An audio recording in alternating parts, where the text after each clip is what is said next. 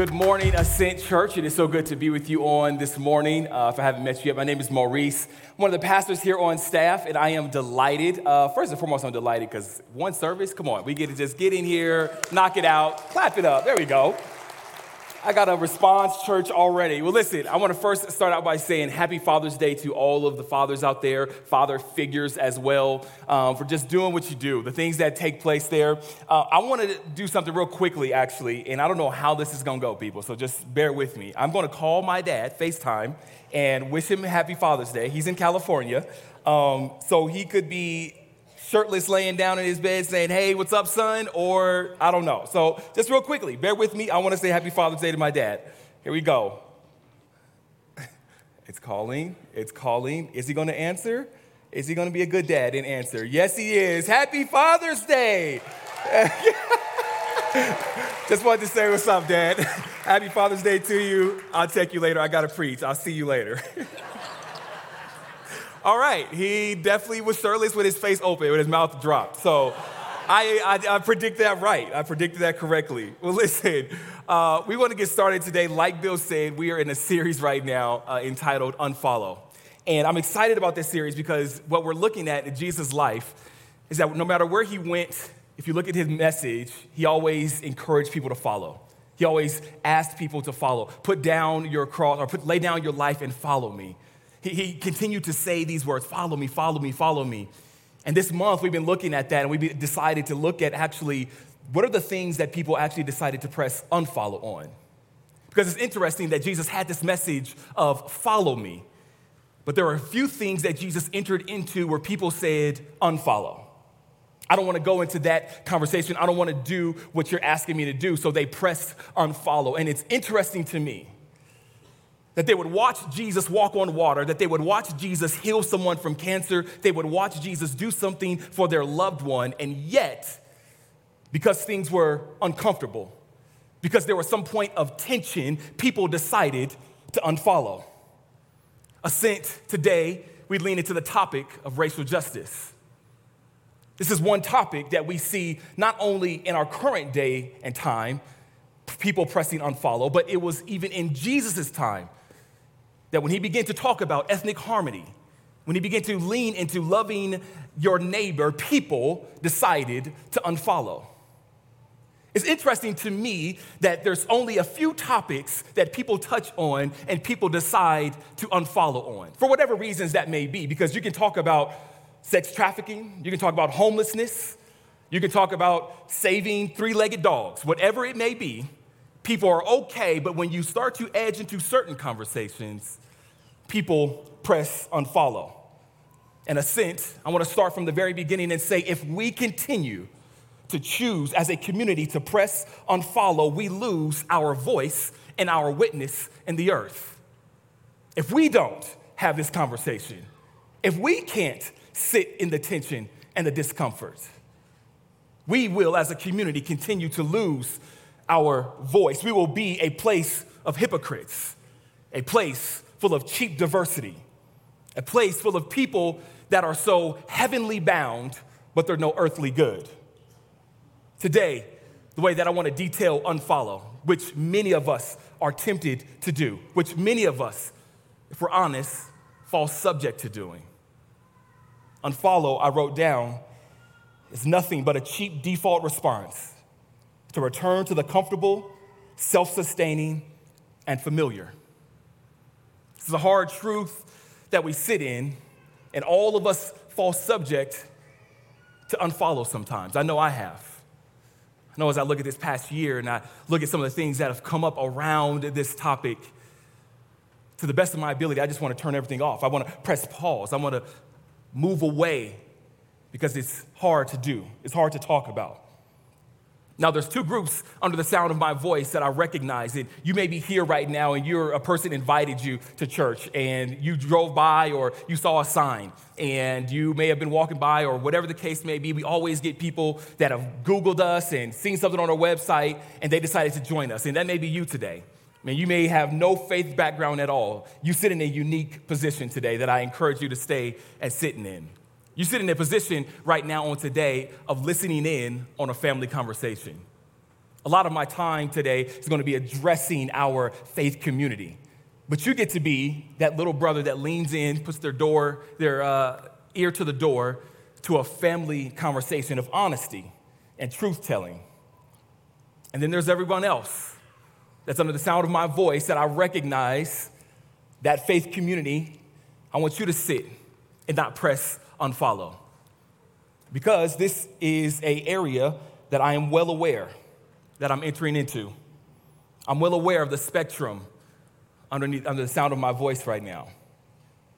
I want to be very careful and let you know that there's actually been lots of prayer that has gone into this moment. There has been lots of calling mentors and counseling, knowing the space that I'm entering into. I'm not naive to how triggering this conversation can be. There are people in this room across the spectrum under the sound of my voice. There are people in this room that are CNN lovers, Don Lemon and Anderson Cooper. There are people in this room that are Fox News lovers, Tucker Carlson, Hannity. There are people in this room that love MSNBC. I don't really watch it, so I can't give you what the personalities are. There are people under the sound of my voice who are all lives matter. There are people under the sound of my voice that are black lives matter. There are people under the sound of my voice that are blue lives matter. People under the sound of my voice right now who voted one way in November and voted a different way in November. There are people under the sound of my voice right now as I speak who are defund the police, abolish the police, pro police, and all three in one. I don't know how that happens, but our world is crazy. I'm well aware of the space that I'm entering into, and even as I bring up those triggering words, some people that are squirming in their seats right now. But isn't this exactly the road that Jesus traveled?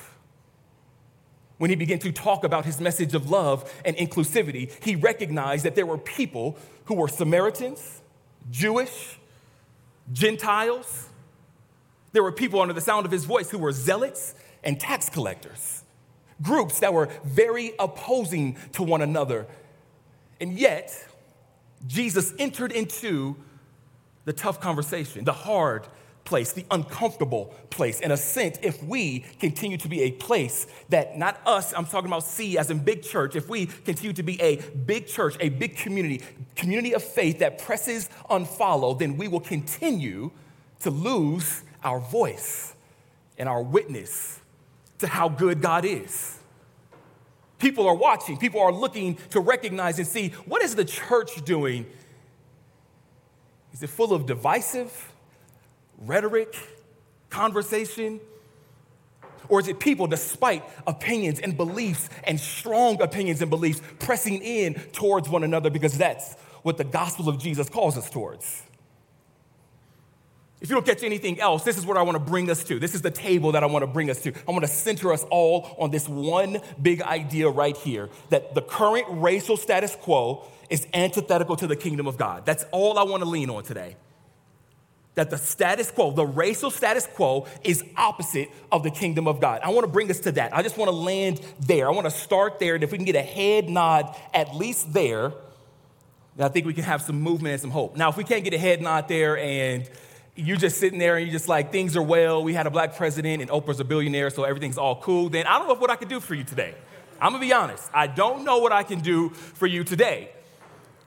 But if you can look at our world and you can look at even within the church and you can look at all the things happening and say, I don't care where anybody lands, there's something broken in this area of racial relations, race relations.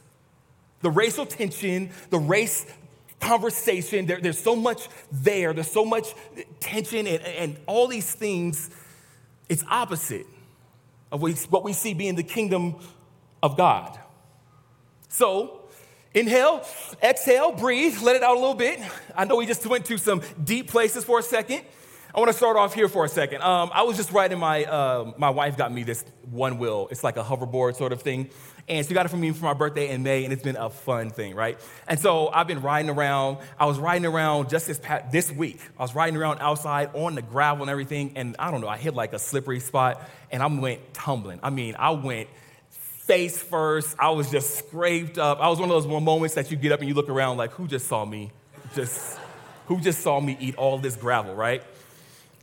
And I did that. And I said that I came in, I'm like bloodied on my knee, and I'm like walking in, and I'm like, oh gosh, I don't know what this is gonna look like. You know, I'm getting older now. I'm like, my recovery time is less, you know what I mean? So I'm like, oh boy. So I went to the bathroom. I'm like, all right, my knee is bloody. If I can put some band, uh, you know, band-aid there. And then I went to my desk and I'm like, my shoulder is burning.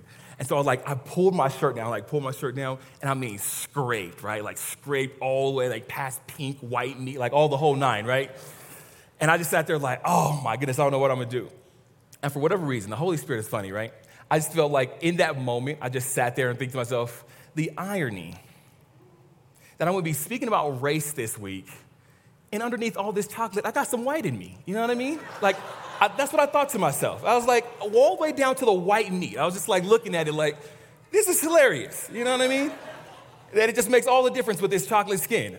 Um, so I decided, uh, next time I get pulled over, I'm just gonna look at the officer like, officer, despite what you see. I'm actually white underneath all this, all right? Okay, listen, we gotta get started. You can laugh in church, ha ha ha, it's all right. Deep breath. We're going into the deep place, all right? Let me start off by praying for a second and want to get into what I believe God is pressing us towards. God, I come to you in this moment in need of your help, in need of your presence as a person who definitely did not have it all together, a person who's working towards what it looks like of racial justice, a person who fails. I'm coming to you together right now as a community, recognizing all of us are in need of your grace and your gospel that compelled everyone from every tribe and every nation to have unity and a beautiful harmony. Because that's exactly what heaven will look like. So, in this moment, we do the hard thing. We choose to do the hard thing and engage this conversation, and we ask for your love and your mercy in this setting. In Jesus' name I pray. Amen. I want to read a scripture for you and found in John chapter 4. It says these words right here. Jesus knew the Pharisees had heard that he was baptizing and making more disciples than John. Though Jesus himself didn't baptize them, his disciples did.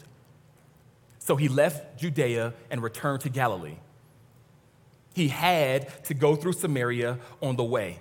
Eventually, he came to the Samaritan village of Sychar, near the field that Jacob gave to his son Joseph. Jacob's well was there, and Jesus, tired from the long walk, sat wearily beside the well about noontime. Soon, a Samaritan woman came to draw water, and Jesus said to her, Please give me a drink. He was alone at the time because his disciples had gone into the village to buy some food. The woman was surprised. Look at this here. For Jews, ethnic group, refused to have anything to do with Samaritans, another ethnic group.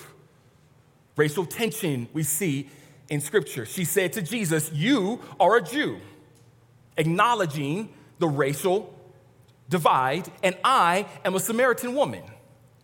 Why are you asking me for a drink.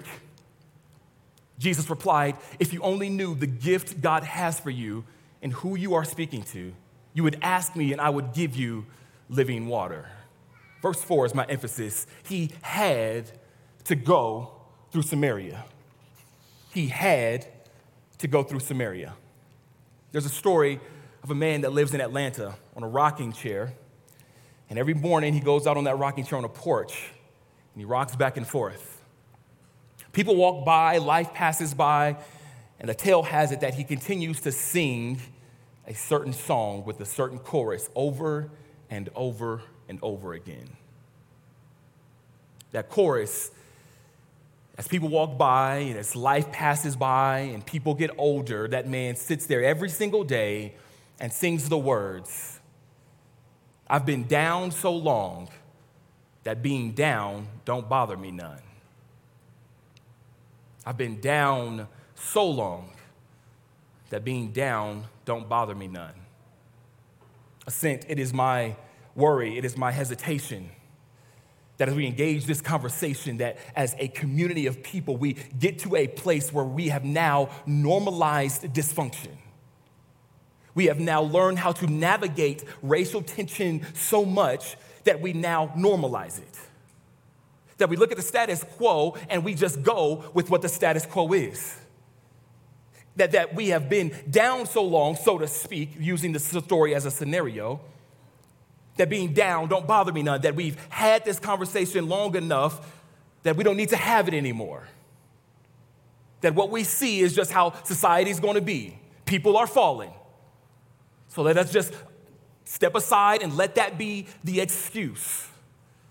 It is my hesitation, it is my concern that when we look at the society that we live in, the racial status quo, and how it's opposite of the kingdom, that we sit still because of the normalization of it. And if we sit and recognize that the racial status quo is opposite of the kingdom of God, the question becomes then what are we to do about that? What am I as an individual doing around the pursuit of racial justice? Or do I look at the brokenness of it and I look at scripture and the brokenness there and just say, well, I'll just sit back? Maybe that's someone else's fight. Maybe that's for a different group of people. If it's antithetical to the kingdom of God, the question is what do we do about the pursuit of justice? Racism is a sin. We recognize this. But why does it come to a place where we become apathetic towards it? I speak in a space on today recognizing the text that we see shows us what it looks like to press into the hard conversation, the press into the hard thing around racial justice. But if we sit under the mentality that I've been down so long that down don't bother me none, then, then what we do is we opt out.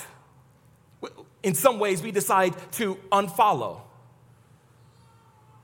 And as we talk about this conversation today, I can't help but to think, I, wrote some things down that, and I hear, hope you hear my heart on this, that in some ways it's sort of the abusive spouse scenario. That, that something verbally, physically, all of these different things, trauma takes place so much that that person now begins to internalize it as normal. God forbid, attribute it to love. And it goes on and on and on and on. And now that person has learned to navigate the dysfunction, the chaos. And it's not until someone from the outside steps in and looks at it and says, not okay. This is not okay. This is not well. And what Jesus does in our text, it shows us what it looks like to see a status quo and do the very opposite. Because what our world needs now more than ever is people who will stand, answer the call, rise to the standard of what it looks like to love our neighbor and move in the direction of our neighbor. Because it's not just a lip service, but it's something that we move towards. It's something that the gospel compels. Jesus, in this moment, has two paths. It says he had to go to Samaria. Jesus didn't have to go to Samaria. It wasn't like it was only one route in and one route out. Geographically, if you look at this location, there was all sorts of ways. It took a longer way, but it's exactly what people did. And to get to Galilee, he could have went around because that's what people did. If you're a Jewish person, you don't have anything to do with Samaritans. But the text tells us he had to go to Samaria. Jesus is faced with options, though, because he's recognizing within this moment that he can take path one or he can take path two. There's options, which, little parenthetical statement, privilege comes with options. And Jesus, in this moment, could do exactly what every other Jewish person did. He could walk around Samaria. He could do what exactly what every other person did. So he's faced with path one and what many people did in that time, even the disciples in that time. They took path one. Way that I would detail path one is what they did was they took the comfortable path. They did what was familiar, they did what was the cultural norm. We don't deal with Samaritans, so let's go around. They did what go along to get along. Path one is sits in the pools of ignorance. Because I don't know, therefore I don't engage. It's an apathy. It's a don't discuss this too much because you only heighten the problem when you discuss it enough. Path one is that path that continues to do what everyone else did. I would summarize path one as a prison of passivity. Jesus could go around Samaria or he can go through Samaria and he's faced with options, but for some reason, the gospel says that he had to go through Samaria. What would it be that the scripture tells us this writer is emphasizing and leaning into that Jesus had to go through Samaria? What was it that Jesus did that brought him to Samaria, that brought him through Samaria? Well, it was path two. And I said, praise be to God for path two, because it's path two that has brought us here as a nation. It's path two that people stood up and said, No, not again. Path two is the one that's filled with courage, has some confrontation, but it recognizes that to have progress, you're to face some difficult times. Path two is costly. Path two remo- removes all excuses. Path two has a strange love. You know what strange love is, right? You ever look at two people and you're like, these two people are very different. You, you, think this way, you think this way, you vote this way, you vote this way, but yet your friendship, you like each other. Wait, you still have lots of communion and community with one another. Wait, you come from this neighborhood and you come from this neighborhood, but yet your interaction with one another strange, peculiar. Isn't that what we need right now? Is a strange love? For people to look at us and say, How in the world is a Christian community coming together and our culture is chaotic? Well, that's what it's supposed to be. That every person, no matter what you are, no matter what your belief looks like, that you have a place and a space here. It's path two. Path two is willing to stand out. Path two is a path of bravery. Path two says, although I'm tempted to be apathetic because it therefore does not impact me, nor my livelihood or the things that I'm doing in my world, I've made it, I've done the things that I was able to do, pulled myself up by my bootstraps. But yet, to choose path two means I have all of those things, I've acquired all of these things, but yet I choose to look at my neighbor, to engage a brokenness in our world to engage in a way that is opposite of what we see in culture. Path two, it's not just full of courage, it's full of bravery. Path two chooses Samaria. What is it that brought Jesus to a place where he had to go through Samaria? I got two points for you, and I'll get out your way. Number one, conversation. What brought Jesus to a point where he had to go through Samaria. There's multiple things happening in that cultural context that Jews did not discuss with or did not talk with Samaritans or Samaritans. Jesus decides to disrupt what was the norm. Jesus decides to, in some ways, do exactly what all of our disruptors of culture did. We love to quote Martin Luther King during February and all of these nice and beautiful quotes, and we post it on our Facebook and our social media and our Instagram, and we'll do those different things. But Martin Luther King's life was a disruptor to culture, a disruptor to the status quo. Because what he knew God to be and what he saw was very different things. And every now and then he recognizes that the call to be peaceful it's not a call of just go to by, get by, let bygones be bygones. That every now and then there, there will be some disruption, there will be some tension, there will be moments that people want to unfollow. And Jesus, what he does for us is shows us the value of conversation. It's something interesting to me that we don't get enough of conversation. What does it look like to talk with one another? What does it look like to sit down and converse despite our differences? Eh, this is my problem that what I look at and when I see taking place is that it makes more money, I'm, I'm assuming, to be divisive and debate, and you go to your corner and I go to my corner. But, but we don't ever see any sort of harmony, any sort of conversation, any sort of listening to one another. It's what Martin Luther King says when he says, We fear one another because we don't know one another, and we don't know one another because we don't communicate with one another. The power of conversation to sit and listen, not to rebut, but to really listen, to really sit in this moment. What Jesus does to this woman's story is he sits and he listens and it's interesting that conversation around this topic has actually become a place of frustration, a place of nothing but triggering moments. And what I think is happening in our Western world that we don't talk about race nearly enough, in my opinion. We don't talk about race nearly enough. And what happens is that when we don't normalize a conversation, we criticize a conversation. Whatever is not normalized is criticized. This past year, we saw that. I'm gonna just be honest with you, as a church, we saw that. We decided to engage and talk about justice from a biblical standpoint and the uproar that took place, the unfollow that took place. Now, I'm not here to stand on the side of I'm right or criticize anybody else, but once again, it's interesting that you can talk about homelessness and sex trafficking and three legged dogs.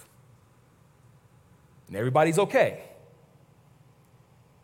But we talked about justice, and there was something that people didn't even want to have a conversation about. And in some ways, it was an indictment on us. We had to recognize as a, as a leadership oh, oh, oh, because we didn't normalize this, this is something that's being criticized. Because not only did we normalize this, I think it happens for two reasons that you get criticism in this area. Number one, you have a Bible problem. You, you can't go three, four, five pages in scripture, Old Testament or New Testament, without coming across the cultural context of ethnic division, racism,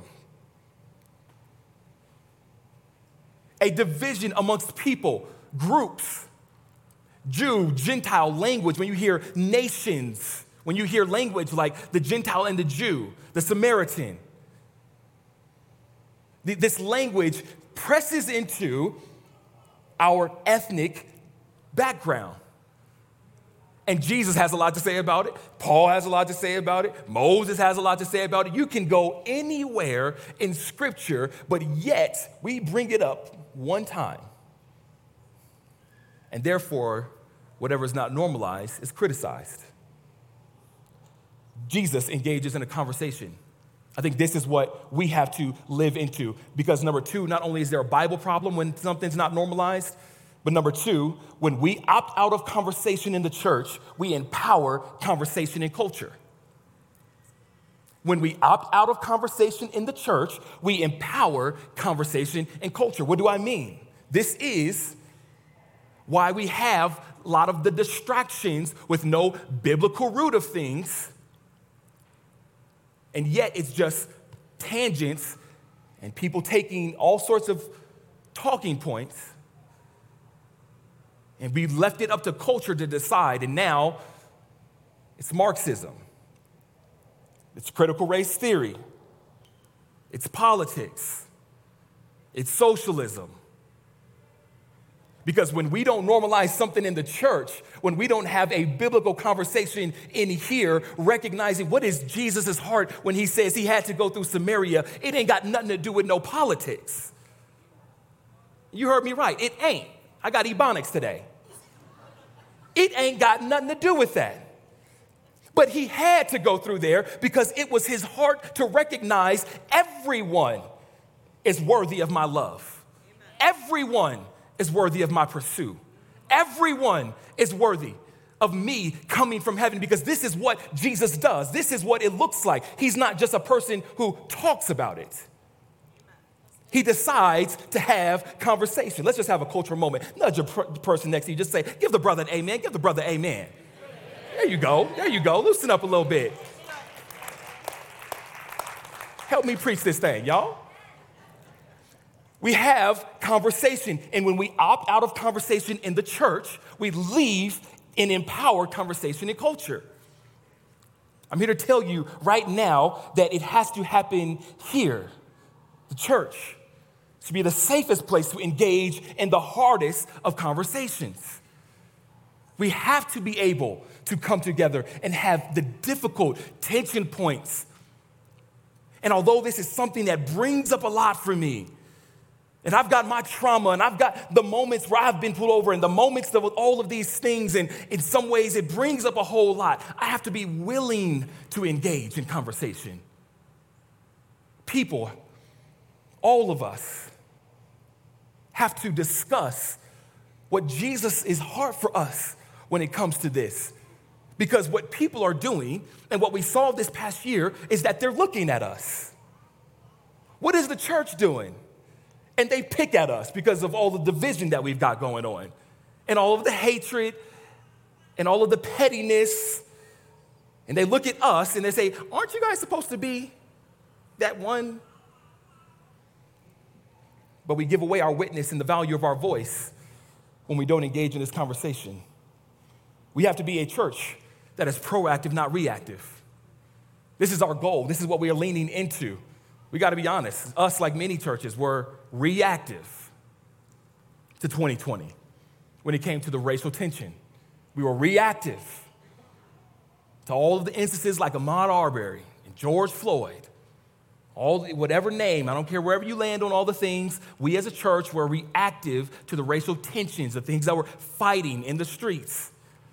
We're even reactive right now in this cultural moment of what are, uh, Israel and Palestine, and we're like, oh, whoa, what, how do we, what is this? And it's more nuanced there than it is black and white. But what if we were a church that had normalized conversations for several years and then 2020 hit. God forbid another 2020 happens to us again. But if it does, our hope is that 10 years down the road from now, we so normalize this conversation in a biblical way because the Bible normalizes it, Jesus normalizes it, that we step into it with ease, recognizing, look, this is how this takes place. This is the pathways to what pursuing racial justice looks like. This is the on ramps, this is the off ramps, this is what it looks like of having groups.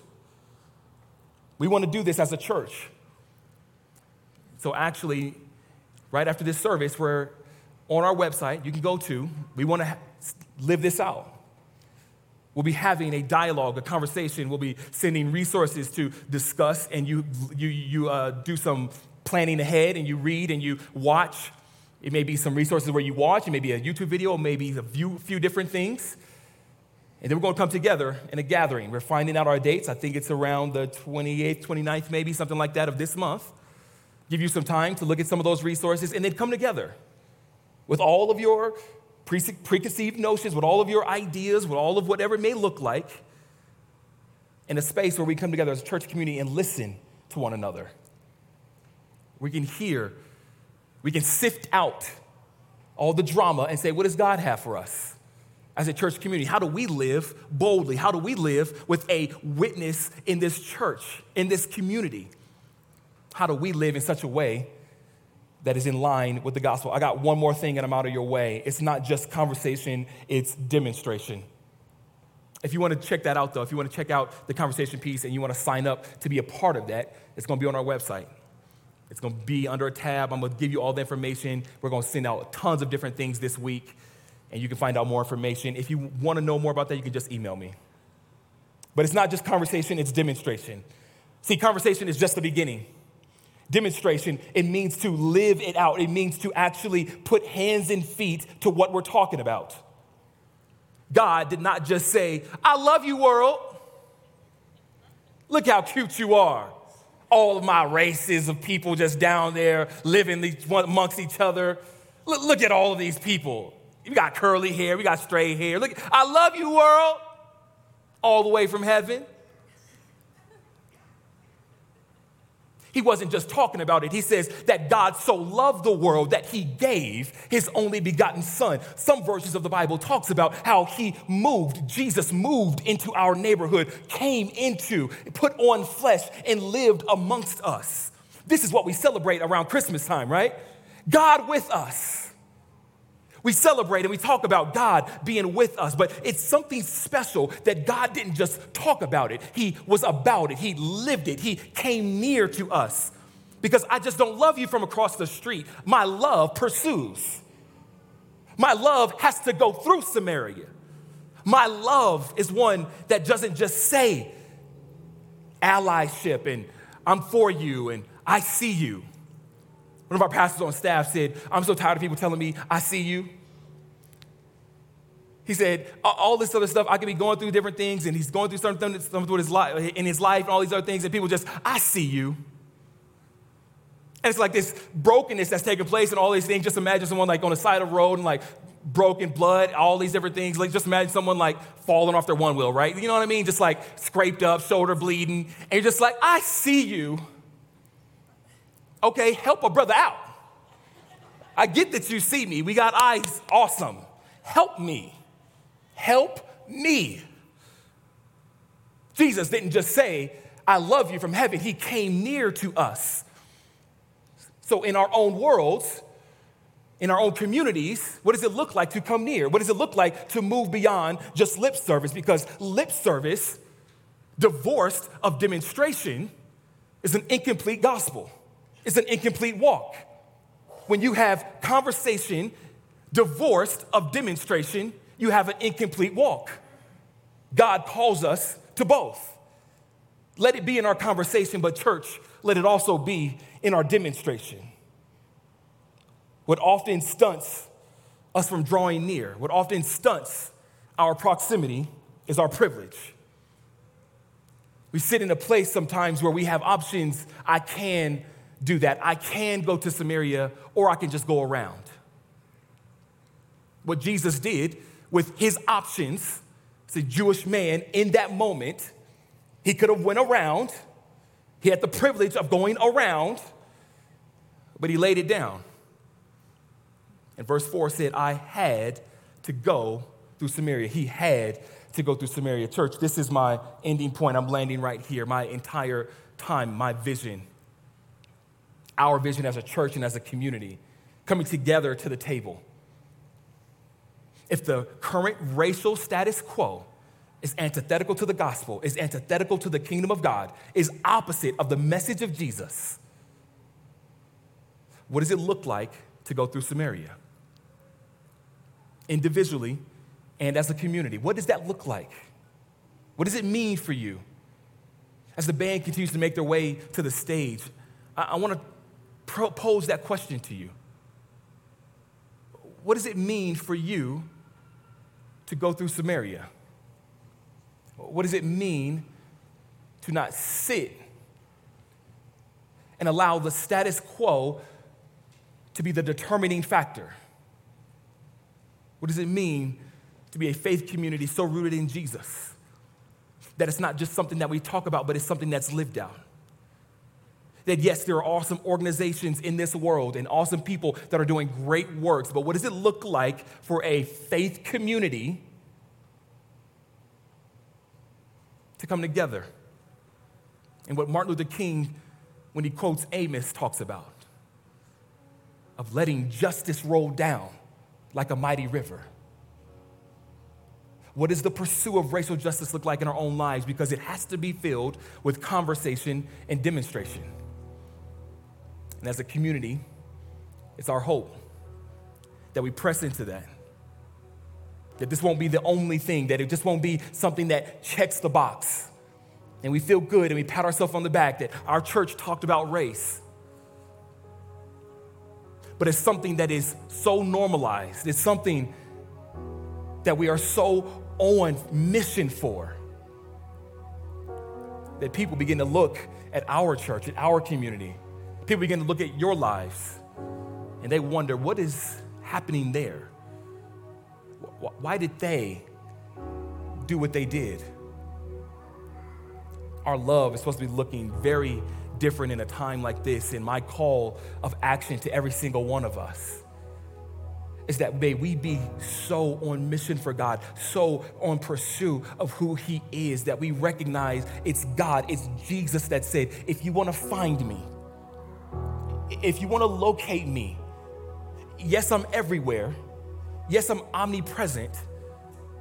But Matthew 25, he says, Come, when, when you fed me because I was hungry, you clothed me because I didn't have any clothes. I was with the down and out. And when we pursue in this conversation of racial justice, the people who are affected the most, when we get close, when we draw close to one another, we begin to see the fullness of who God is. It's in one another that we begin to see all of who God is. It's not just for diversity's sake that we do this. No, no, no, no. We're not like the world. We do what we do for kingdom's sake. Because this is what heaven will be. This is what heaven will look like. We don't talk about diversity for diversity's sake. We look, talk about diversity because people from different backgrounds and different perspectives gives us a bigger picture of who God is. We see more of Him when I move outside of just path one of my homogenous life and living in my suburb house. When I move outside, when I move beyond, when I go into all the earth, come on, Bible readers, this is where we begin to see the fullness of who God is. And it just it doesn't just impact our relationship with him, but it impacts our relationship with others. There's a song that we're about to sing with one another, and I want you to just hear these words. You can stand up and clap if you want, but I want you to just hear the songs of this, the, the, the lyrics of this next song. The title of this song is called Rescue. And me and Whitney, we just talked about it and we wrestled a little bit of like the lyrics and what does it mean. We, we definitely don't want people talking about, I will rescue you. Yes, I'm rescuing you, black person, white person, Hispanic person. I'll rescue you. We don't want that. We don't want that type of mentality. It's in a lot of ways God's words to us about Him rescuing us. But as we sit, we, as we sat, and as we begin to look at lyric after lyric, and one of them saying, There is no distance that cannot be covered over and over. You are not defenseless. I'll be your shelter, I'll be your armor. These different lyrics that we begin to see, you are not forgotten, you are not hopeless. And, and Whitney, who's leading us today, she said, What if not only do we see this in a way of God saying this to us, and we receive those words, but what if we sat in this moment recognizing this is our words to one another? This is our language and lyrics, no matter who you may be, no matter where you stand on things, to one another if the unity and the power of coming together is in one another? What if it's the lyrics that we sing to one another that there is no distance that cannot be covered over and over? You're not defenseless. I'll be your shelter, I'll be your armor. You're not forgotten, you're not hopeless. Church, we lean into this next moment of worship, if you catch nothing else, I hopefully hope simply this that when you look at God's heart and his message for this world and the current status, that you decide to do something about that. That you decide to see Jesus and let that be in your prayer. Jesus, break my heart for what breaks yours. Break my heart for what breaks yours.